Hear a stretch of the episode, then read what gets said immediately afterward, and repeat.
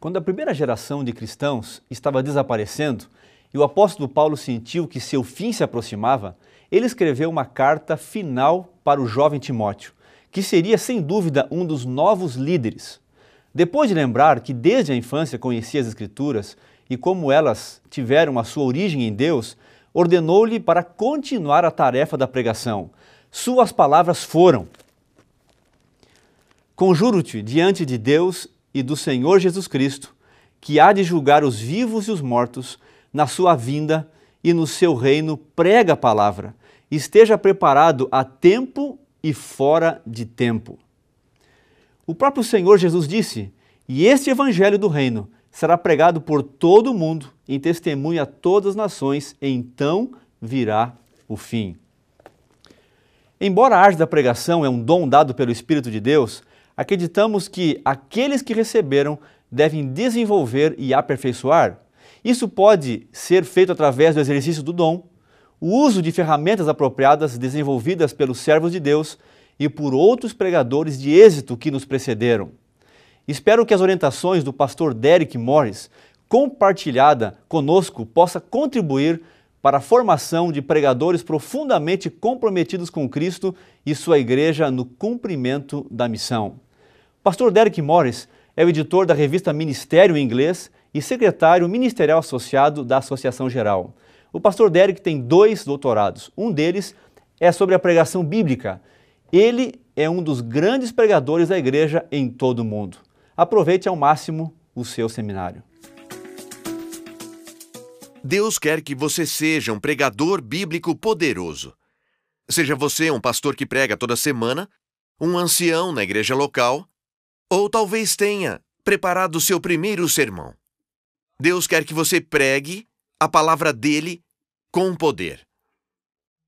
Na primeira parte dessa série de três, aprendemos nove lições do ministério de pregação de Jesus. Jesus foi o maior pregador. Nessa segunda parte, vamos descobrir doze passos para a preparação de um sermão bíblico poderoso. Mas antes de começarmos, quero orar para que o Espírito de Deus nos guie, porque essas lições podem abençoar não apenas nossas vidas, mas, através de nós, abençoar muitas outras pessoas. Então, ore comigo agora. Pai nosso, eu te agradeço por ter nos dado a tua palavra. A tua palavra é lâmpada para os nossos pés e luz para o nosso caminho. Acreditamos que toda a Escritura foi dada pela inspiração de Deus e é eficaz na doutrina, repreensão, correção, para dar instruções do que é correto. E nós agradecemos por ter nos mandado teu Filho, Jesus, a palavra viva de Deus, para nos salvar e nos mostrar a verdade sobre o teu amor por nós e o teu plano para o nosso futuro. Senhor Deus, queremos compartilhar essa palavra com poder. E ao estudarmos os doze passos para a preparação de um sermão bíblico poderoso, que o Espírito Santo seja o nosso professor, não apenas para abençoar as nossas vidas, mas que através de nós muitas vidas sejam abençoadas. Oramos em nome de Jesus. Amém. Quando eu era um jovem pregador, não sabia por onde começar a preparação de um sermão bíblico poderoso. Eu saía correndo, tentava achar ilustrações antes mesmo de saber a ideia principal do meu sermão. Começava aqui, depois ia para lá.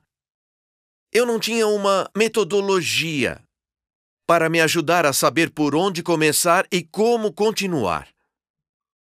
Na segunda parte dessa série sobre pregação bíblica poderosa, quero compartilhar uma metodologia. Doze passos para a preparação de um sermão bíblico poderoso. Talvez você já pregue e possa aprender com esses passos e pensar: é, eu já faço isso, mas preciso lembrar desse passo. Ou talvez já esteja pronto para o seu primeiro sermão. Então, esses doze passos serão úteis para você na preparação de um sermão bíblico poderoso. Então vamos começar. Passo 1. Escolha a passagem da pregação. Não comece a correr por aí procurando histórias. Escolha a passagem da pregação porque você não quer ser apenas um orador popular, mas um pregador bíblico poderoso. Deixe-me fazer uma pergunta. Quais são os fatores que influenciam na escolha da passagem da pregação? O grande pregador John Stott sugeriu quatro fatores que podem influenciar a escolha de uma passagem. Primeiro, um fator pessoal. Ou seja, você abre a sua Bíblia, lê uma linda promessa e então diz: Ah, isso é uma coisa que tocou meu coração. Por exemplo, em Mateus 7,12, em tudo façam aos outros o que vocês querem que lhes façam, pois essa é a lei. Se você lê as Escrituras e um texto toca o seu coração, é um bom motivo para dizer: eu vou pregar sobre esse texto. O segundo fator que John Stott identifica é o fator pastoral. Seja você pastor, ancião ou líder, pode ver uma necessidade na sua igreja. Talvez sua igreja tenha passado por uma grande tragédia Talvez algum jovem tenha morrido em um acidente. E você diz: preciso pregar sobre conforto. Talvez venham a mim todos os que estão cansados e sobrecarregados, e eu lhes darei descanso. Ele cura os corações partidos e trata as feridas. Pode ver uma necessidade na família da igreja. E essa preocupação pastoral vai guiá-lo na escolha de certa passagem da Escritura. O terceiro fator que John Stott sugere é um fator social. Ou seja, você vê algo na sociedade, talvez violência na sua cidade, ou imoralidade, ou medo do futuro. E você diz: essa, essa é uma dúvida importante que as pessoas na minha cidade têm. Então você diz: Eu vou encontrar uma passagem que corresponda à necessidade da nossa sociedade. Esse é o terceiro bom motivo para escolher uma passagem sobre a qual vai pregar a palavra de Deus. E o quarto fator que John Stott sugere é a época do ano. Por exemplo, se é a época de Natal, você não vai falar sobre alguma história do Antigo Testamento. É hora de falar sobre a chegada de Jesus em nosso mundo e o que a chegada dele significa para as pessoas. Se você está pregando na época da Páscoa, Semana Santa, como é chamada em alguns países, não pode falar simplesmente sobre como viver uma vida santa, por mais importante que seja. Devemos falar sobre a morte, o sepultamento e a ressurreição de Jesus, nosso Senhor. Então, a época do ano também pode influenciar na escolha da passagem da sua pregação. Mas se for um fator pessoal, ou preocupação pastoral, ou uma necessidade social, ou a época do ano, o primeiro passo sempre é escolher a passagem de sua pregação. Aprendemos uma lição ou passo importante, e essa foi escolher a passagem da pregação. Eu sempre começo com isso. O passo 2: estudar a passagem e reunir as anotações dos seus estudos. Se eu vou estudar uma passagem da Escritura, preciso olhar o contexto. Olhe, por exemplo, em João, capítulo 5, versículo 39. Se estiver com a sua Bíblia, pode acompanhar comigo. João, capítulo 5, versículo 39. Jesus está falando com os líderes religiosos. E é isso que ele diz a eles. Vocês estudam as Escrituras, porque pensam que nelas tem a vida eterna. E são as Escrituras que testemunham a meu respeito.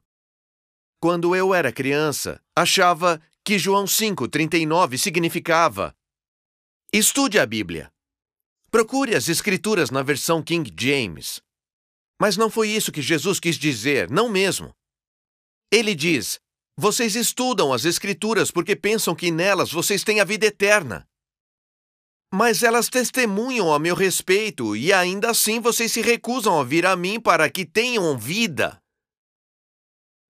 Para entender completamente João 5, versículo 39, eu preciso olhar o contexto de João 5, versículo 30.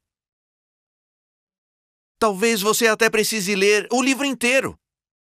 Por exemplo, se eu ler o Evangelho de João inteiro, é todo o contexto desse versículo em João 5,39. Eu descobriria que o próprio João nos conta o propósito de escrever seu livro. Em João capítulo 20, ele nos dá o motivo de compartilhar seu testemunho. Jesus realizou muitos outros sinais miraculosos na presença de seus discípulos que não estão registrados nesse livro.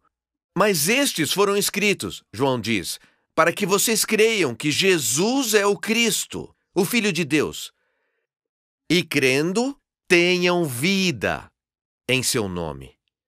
Ao olhar o contexto de João 5,39, não quer dizer estude a Bíblia ou pesquise as Escrituras. Não, quer dizer pesquise as Escrituras para encontrar Jesus, porque quando encontrar Jesus, terá encontrado o caminho para a vida eterna. Então devo separar um tempo depois de escolher minha passagem da pregação para estudar a mesma e fazer anotações. Ao ler a passagem, posso descobrir algumas palavras importantes. Por exemplo, uma vez eu estudei Romanos capítulo 12, versículo 2. Ele diz: "Não se amoldem ao padrão deste mundo, mas transformem-se pela renovação da sua mente. A palavra transformado em grego é metamorphomai. Em português temos metamorfose. É uma palavra importante. Então, ao estudar a passagem, não olho só para o contexto, mas também para as palavras-chave. Se eu olhar a concordância bíblica, descobrirei que a mesma palavra, metamorfomai, é usada em Marcos capítulo 9, quando Jesus vai para o Monte da Transfiguração para orar, e a Bíblia diz que ele foi transfigurado diante deles. Ao estudar as palavras-chave de uma passagem, eu, eu percebo que há uma mensagem maravilhosa. É como cavar em uma mina de ouro e encontrar ouro. Ou procurar diamantes no chão.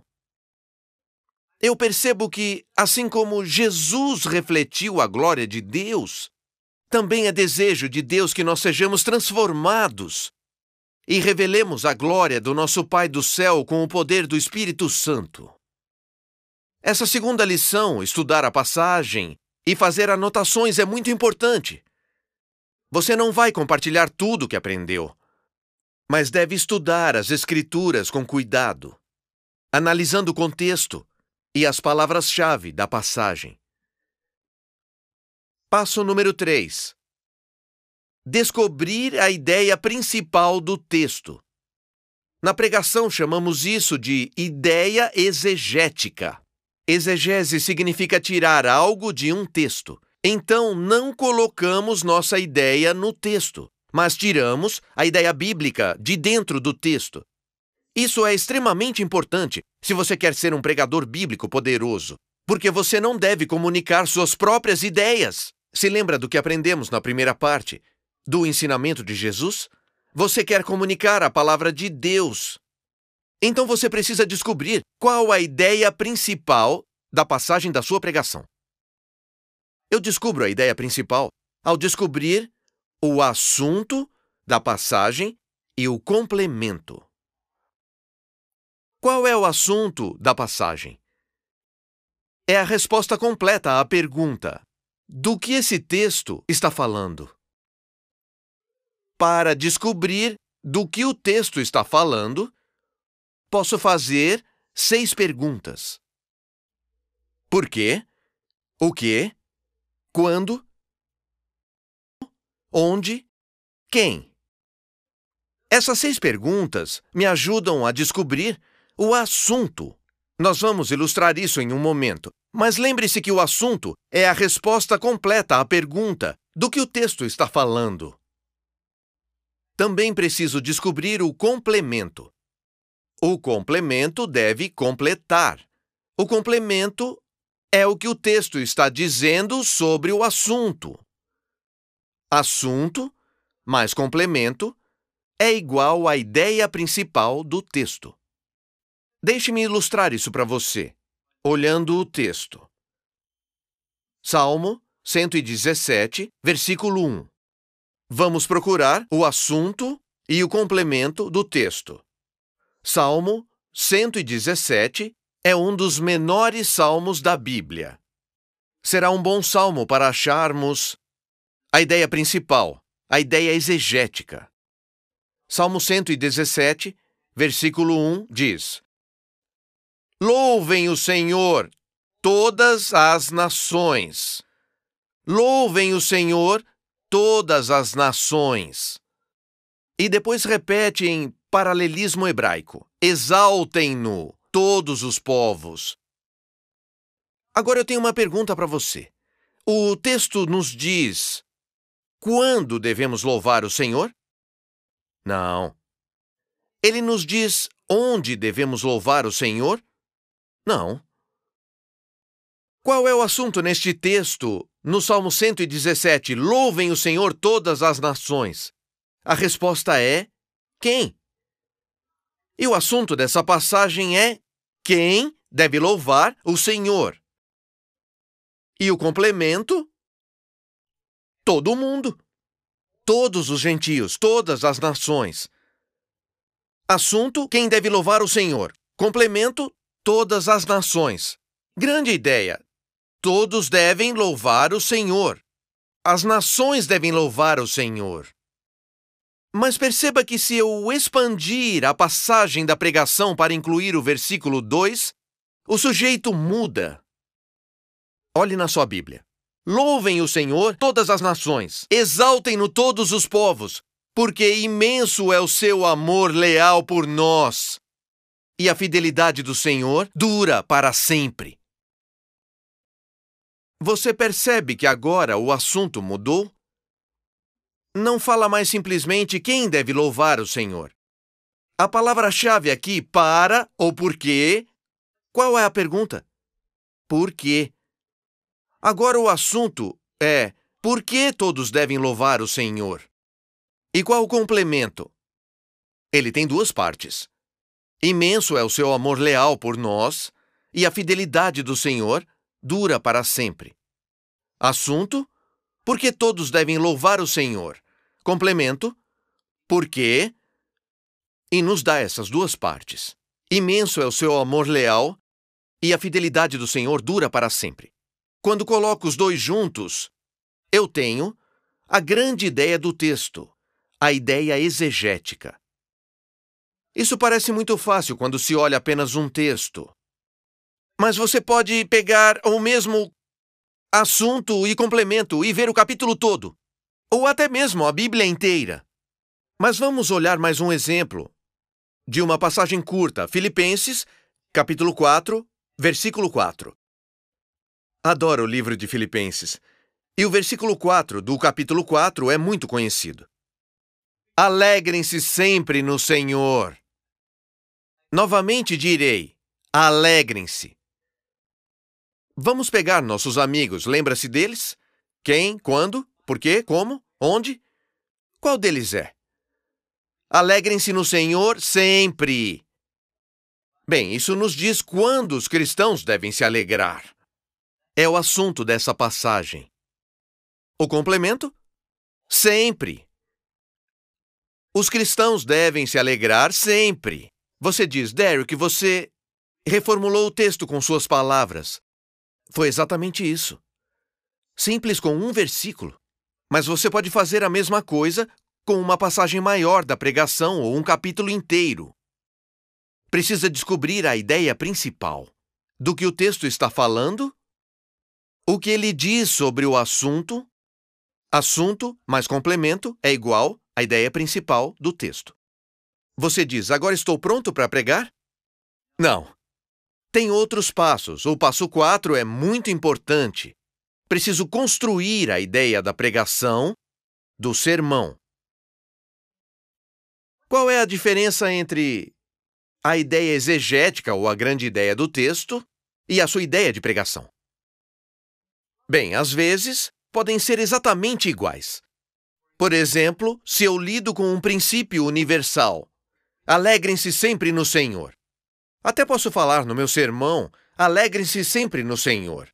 Às vezes, se é um princípio universal, a grande ideia do texto e sua ideia de pregação podem ser iguais. Mas a maior parte do tempo, ela precisa se tornar contemporânea, pessoal e memorável. Deixa eu dar um exemplo. Moisés falou para Josué ser forte e corajoso. Se eu pregar esse sermão e pregar de Josué capítulo 1, só para falar, minha mensagem para vocês hoje é que Moisés falou para Josué ser forte e corajoso. Amém. As pessoas iam falar: O que é que isso tem a ver comigo? A ideia da pregação precisa ser contemporânea, ao invés de apenas Moisés falou para Josué: O Senhor diz para você ser forte e corajoso. Viu como se tornou pessoal e contemporâneo? Deus quer que você seja forte e corajoso. Trabalhei com uma sentença simples e poderosa. Lembre da lição 6 do Ministério de Pregação de Jesus na primeira parte dessa série é positiva. Deus quer que você seja forte e corajoso. Essa frase simples é do que quer que as pessoas se lembrem. E terá que usar repetição e reformulação. Porque quando as pessoas saem e se perguntam o que o ancião disse hoje, o que o pastor disse hoje, o que aquela jovem disse no grupo de jovens. Ah, ela disse que Deus quer que sejamos fortes e corajosos. Ouviram a ideia da pregação do seu sermão. O passo 5, utilizado na preparação de um sermão bíblico, é determinar o objetivo do seu sermão. Por que você vai pregar esse sermão? Se disser, bem, porque. Porque me pediram. Não, não é disso que eu estou falando. Se eu disser, eu sou pastor, preciso. Não. O que você quer alcançar com isso? Qual é o seu alvo? Alguns de vocês sabem como atirar com arco e flecha. Se eu te desse um arco e uma flecha e dissesse atinja o alvo, qual seria a sua primeira pergunta? Diria Derek, onde está o alvo? O alvo está por aqui ou por ali? Se eu não sei onde o alvo está, não consigo acertá-lo. Ocorre o mesmo com a pregação. Preciso saber o motivo do meu sermão. Vou tentar explicar um ensinamento difícil da Bíblia? Vou tentar provar que algo que Jesus diz é verdade quando diz: fará coisas maiores do que estas, porque eu estou indo para o Pai? Vou tentar aplicar um ensinamento da Bíblia à vida diária? Jesus diz: amem seus inimigos, mas eu tenho uma pergunta hoje. Como isso funcionaria no século 21? Então eu preciso realmente saber qual é o meu alvo, o que eu quero atingir. Se quero explicar, provar ou aplicar. Estou certo de que todo sermão tem alguma aplicação, mas alguns sermões são mais mais diretos. Bem, todos sabemos lembrar do sábado para mantê-lo sagrado. Mas como isso funciona no século 21, na cidade que chamamos de lar? Quando sei o propósito do meu sermão, qual é o meu alvo, isso me ajuda a formular a conclusão do sermão. Ainda não chegamos lá, mas preciso saber por que vou pregar o sermão. Passo 6. Selecione a forma do seu sermão. Que formato você quer dar para o seu sermão? Agora sei minha ideia principal. Posso dizer não há pecado que Deus seja incapaz de perdoar. Jesus pode te libertar. Qualquer ideia simples que seja, eu já sei como vou pregar o meu sermão. Qual é a forma do seu sermão? É o passo 6. Escolher a forma do seu sermão. Deixe-me compartilhar algumas opções. Uma é uma ideia explicada. É aqui que você encontra uma ideia no texto e depois encontra uma explicação no texto. Por exemplo, você conhece o texto em João 1, versículo 9. Se confessarmos os nossos pecados. Esse é o assunto, é o que acontece quando confessamos nossos pecados. E qual é o complemento? Bem, ele nos perdoará e nos purificará de toda a injustiça. Você vê que há uma forma de sermão aqui, uma ideia explicada. Então eu escolho uma forma de sermão simples, explico e digo: hoje queremos falar sobre o que acontece quando confessamos nossos pecados a Deus em nome de Jesus. Vamos descobrir duas bênçãos. Hum? Quais são as duas bênçãos? Bem, são duas partes do complemento. Vamos descobrir uma bênção, vai perdoar nossos pecados. A segunda bênção, ele vai nos purificar. Por favor, não adicionem uma terceira ou quarta parte ao seu sermão. A ideia é explicada em duas partes. Se eu pregar João capítulo 14, não se perturbe o coração de vocês. O sujeito, porque o nosso coração não deve se perturbar? Então encontramos Três motivos pelos quais nosso coração não deve se perturbar. Creiam em Deus, creiam também em mim. Se eu for e preparar lugar, eu voltarei e os levarei para mim. Essas são as três jogadas do seu sermão, uma ideia explicada. Não coloque uma quarta ou mostre só duas, porque o texto lhe dá a forma do seu sermão. Talvez eu queira falar de um problema, e começo indutivamente falando de um problema na nossa sociedade. Talvez tenha percebido uma necessidade social, então falo sobre um problema. Problema, solução. Só duas partes do sermão. Problema, solução. Agora, se eu usar essa forma de sermão, quanto tempo devo gastar com o problema? Devo gastar metade do sermão com o problema? Você diz: não, isso é tempo demais para falar sobre o problema. Quanto tempo devo gastar? Um quarto do sermão? Essa não é a pergunta certa a ser feita. O que eu deveria perguntar é: quanto tempo é necessário para convencer meus ouvintes de que temos um problema? Assim que eles percebem que há um problema, posso então levá-los à palavra de Deus, porque quero pregar a palavra ao invés de opiniões humanas. Problema, e eu lhes dou a solução da palavra de Deus. Há várias outras formas de sermão. Uma forma de sermão popular atualmente é a narrativa, uma história. Mas mesmo uma história tem forma. Se você contar a história de Davi e Golias, pode começar com Davi ainda criança, cuidando das ovelhas do pai, precisando brigar com leões e ursos. A segunda parte da história pode ser ir falar com os irmãos dele e como o censuraram, e até o rei não entende o que Deus lhe mandou fazer. Na terceira parte da história, Davi vai com fé contra o enorme gigante Golias. Mas lembre-se, até em um sermão narrativo temos movimentos para o sermão. Ele tem forma. E também deve se lembrar que precisa daquela ideia poderosa. Você não conta a história e se senta. Qual é aquela frase simples e memorável?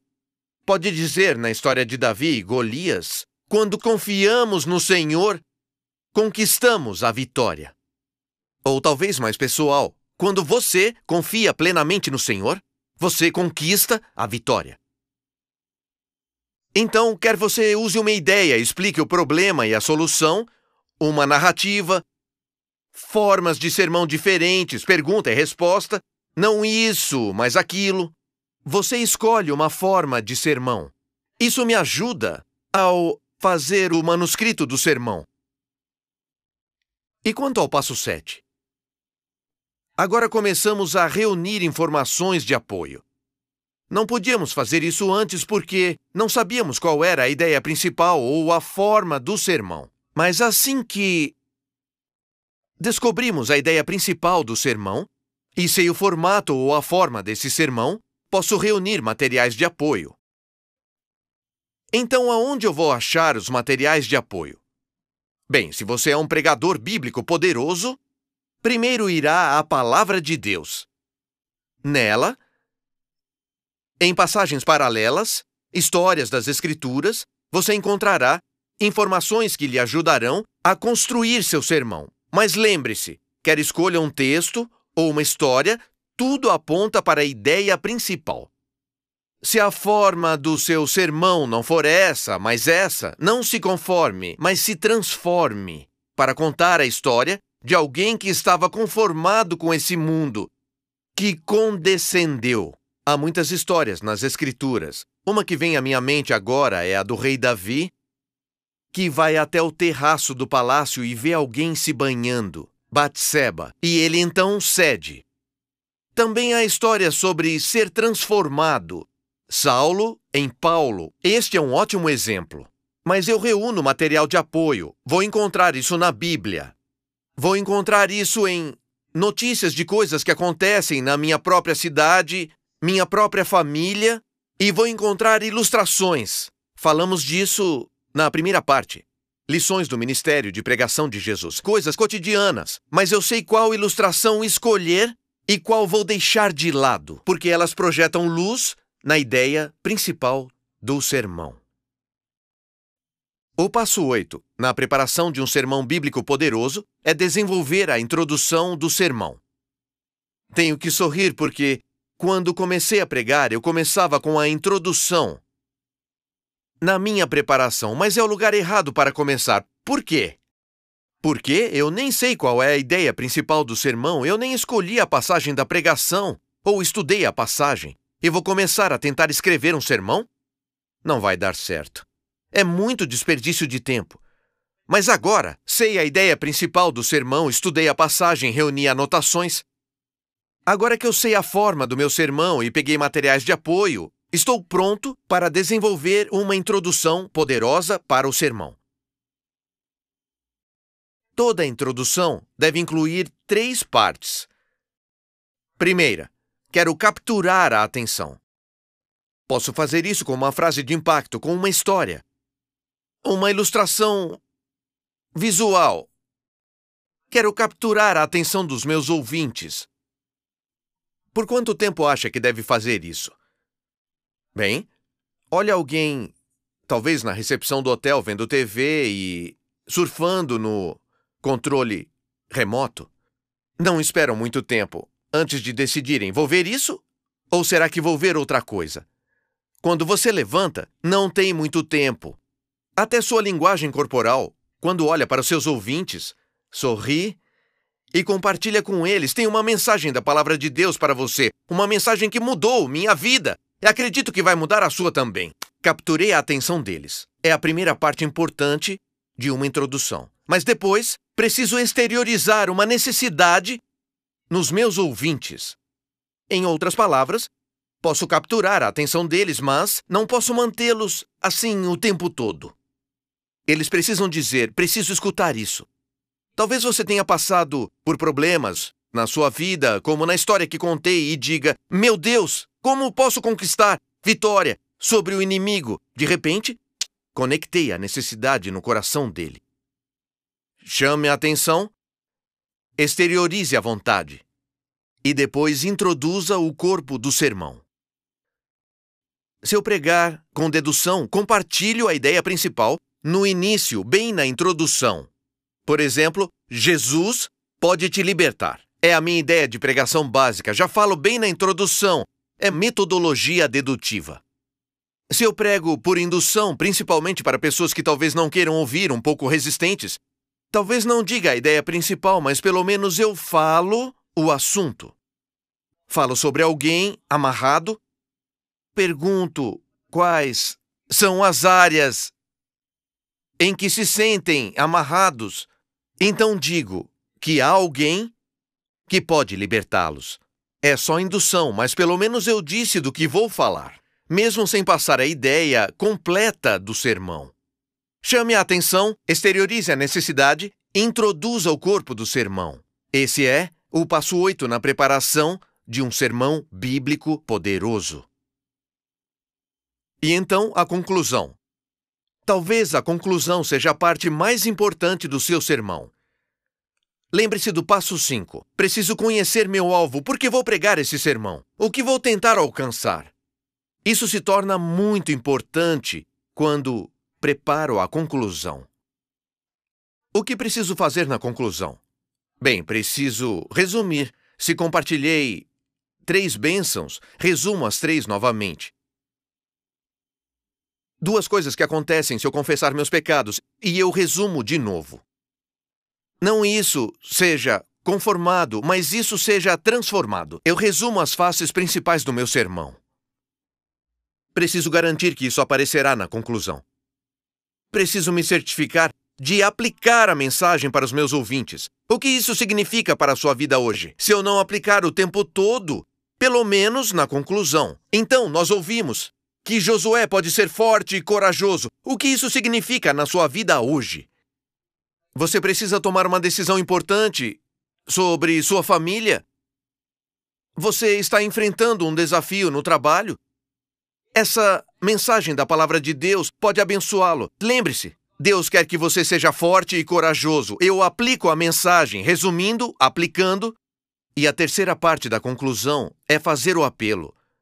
Lembra-se das lições de Jesus, precisamos pedir para as pessoas responderem uma conclusão. É extremamente importante. Agora, o passo 10 da preparação de um sermão bíblico poderoso. Você diz: Quando vou começar a escrever o manuscrito do meu sermão? Agora é a hora. Passo 10. Quando eu era um jovem pregador, comecei a escrever no passo 1, não sabia para onde ia, qual era a ideia principal, qual eram os movimentos do meu sermão. Eu não sabia por que ia pregar o sermão. Mas agora que trabalhamos esses passos importantes, escolhemos a passagem da pregação, estudamos a passagem e reunimos anotações, encontramos a ideia principal do texto, trabalhamos a nossa ideia da pregação. Todos esses passos são importantes ao trabalharmos a forma do nosso sermão. Determinamos por que vamos pregar o sermão, encontramos a forma do sermão, passo 6, Reunimos materiais de apoio, passo 7. Introdução, passo 8. Conclusão, passo 9. Estou pronto para trazer o manuscrito à vida.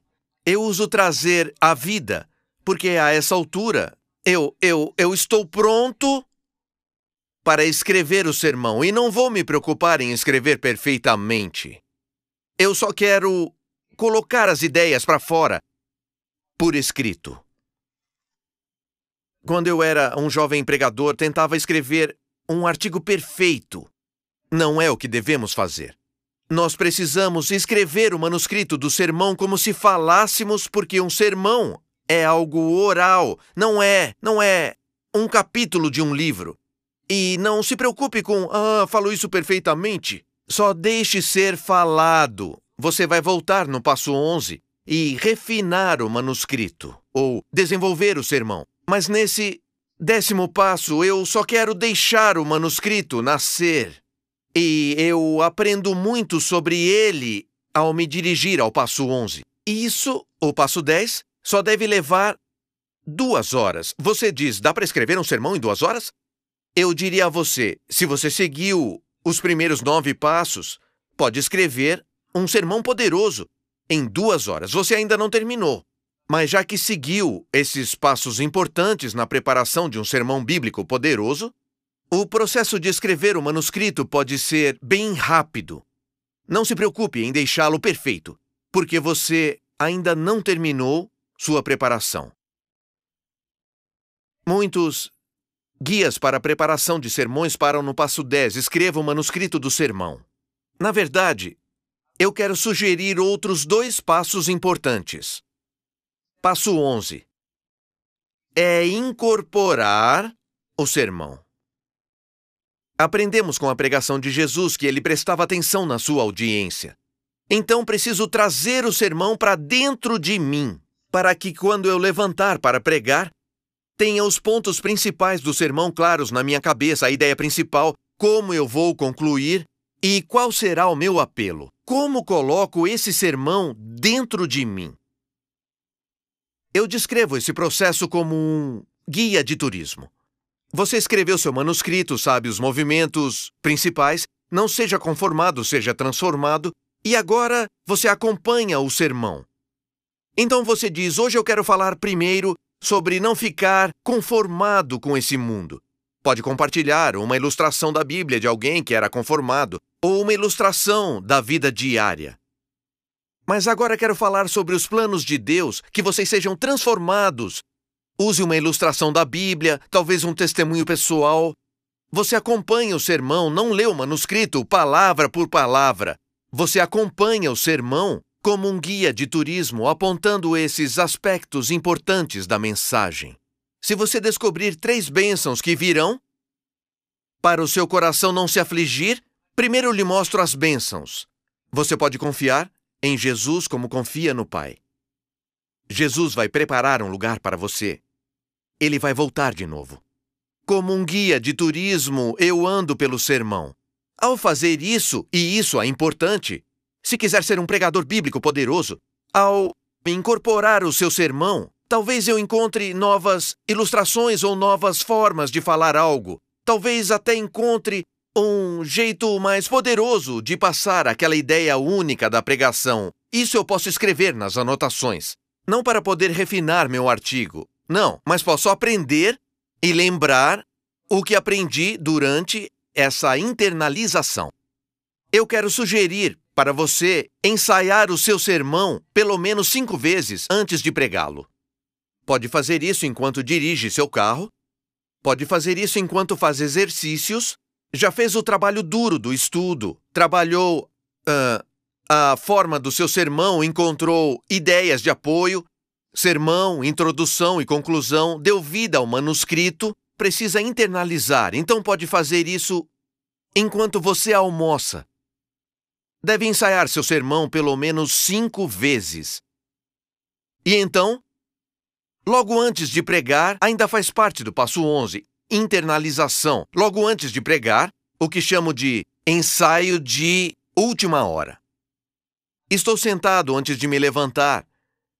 E talvez, se você está sentado na frente da igreja, uh, precisa fazer o ensaio de última hora em uma salinha ou, se só está sentado na primeira fila de cadeiras, pode, logo antes de pregar, dar uma repassada no seu manuscrito não para tentar decorar, mas para lembrar qual é a ideia principal.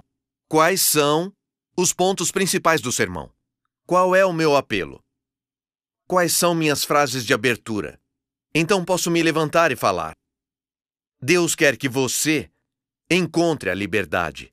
Eu não estou lutando, sei exatamente onde começar, os movimentos principais e qual é o meu apelo, este ensaio de última hora é muito importante. Quando você se levanta para pregar, você tem coragem, até na sua linguagem corporal, porque o Espírito de Deus o ungiu e lhe deu uma mensagem para compartilhar. Mas há um último passo, de novo, normalmente ignorado.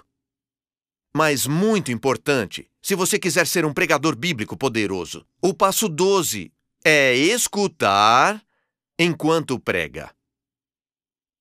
Você diz, Derek, quem eu devo escutar? Você deve escutar a Deus e escutar a sua audiência.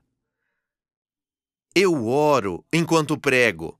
Enquanto caminho pelo sermão mais uma vez, eu oro enquanto prego e o Espírito de Deus pode trazer outro texto que ilustra a ideia principal para sua mente. É aceitável adicionar esse texto? Com certeza. Você orou enquanto preparava, mas você ora até quando prega. Talvez veja uma pessoa jovem lá, obviamente passando por grandes desafios e o Espírito de Deus o impressiona para adicionar uma ilustração ou para mencionar alguns dos desafios que a pessoa enfrenta. Você escuta a Deus e diz: Deus, você me guia enquanto eu prego a sua palavra com poder. Mas também escuta a sua audiência. Percebe as mensagens que eles enviam a você. Você sabia que todos os ouvintes mandam mensagens para quem está falando? Às vezes, eles falam palavras como Amém, Louvado seja Deus. Outras vezes só com a linguagem corporal. Como sabe se alguém está ouvindo? Você diz, eles me olham e seguem na Bíblia, eles sorriem e acenam. E se não estão interessados, cruzam os braços, inclinam para trás. Eu escuto não apenas a Deus, mas escuto a audiência, porque peço ajuda a Deus para me conectar com eles. Ajuda para perceber as lágrimas que descem pelo rosto da mulher ou o jovem inclinado para a frente. Porque, quando eu for fazer um apelo, eu quero falar diretamente com eles. Porque o Espírito de Deus já falou no íntimo deles. Escutar enquanto pregamos é muito importante, porque, no final, a pregação bíblica poderosa é um evento sobrenatural. É um milagre da graça de Deus que ele possa pegar um ser humano tão frágil como você, como eu, ungir-nos pelo Espírito dele e usar-nos para pregar uma mensagem que pode mudar a vida das pessoas que nos cercam. Então, mesmo enquanto pregamos, nós oramos, e Deus não muda somente a vida deles, mas também muda a minha. Doze passos para a preparação de um sermão bíblico poderoso. Eu me aprofundei nesses doze passos nesse livro, Pregação Bíblica Poderosa, no capítulo 2. E eu só quero agradecer a Deus porque esse recurso está disponível não apenas em inglês, mas em espanhol, em português e em francês. Faça uma revisão nesses 12 passos e estude-os com maiores detalhes. Encontre uma metodologia de trabalho para que você não desperdice tempo ao preparar seu sermão, mas que saiba exatamente o que Deus está pedindo a você. E então, quando se levantar para pregar, fale com ousadia santa. Porque pediu para o Espírito ficar com você. Protegeu sua preparação com orações e ora até mesmo agora: Senhor Deus, deixe sua mão sobre mim. Que essa palavra não mude apenas a vida dos meus ouvintes, mas que a minha própria vida seja transformada. Quero orar por você. Seja você pastor, um ancião, um pregador. Talvez esteja preparando o primeiro sermão. Que Deus o abençoe e seja seu professor nessa jornada. Vamos orar juntos. Pai nosso que está nos céus, Agradecemos por ter nos dado Sua palavra. Nos disse para irmos e fazermos discípulos por toda a terra, ensinando-os a absorver todas as coisas que Jesus disse que o Senhor mandou. E o Senhor nos deu a promessa de que estaria conosco mesmo no fim dos tempos. Eu oro para que nos torne pregadores bíblicos poderosos. Que os passos que nós aprendemos nessa sessão sejam abençoados pelo Senhor, não para que sejamos engrandecidos, mas para que o seu nome seja honrado e que vidas sejam abençoadas. Assim nós oramos, em nome de Jesus. Amém.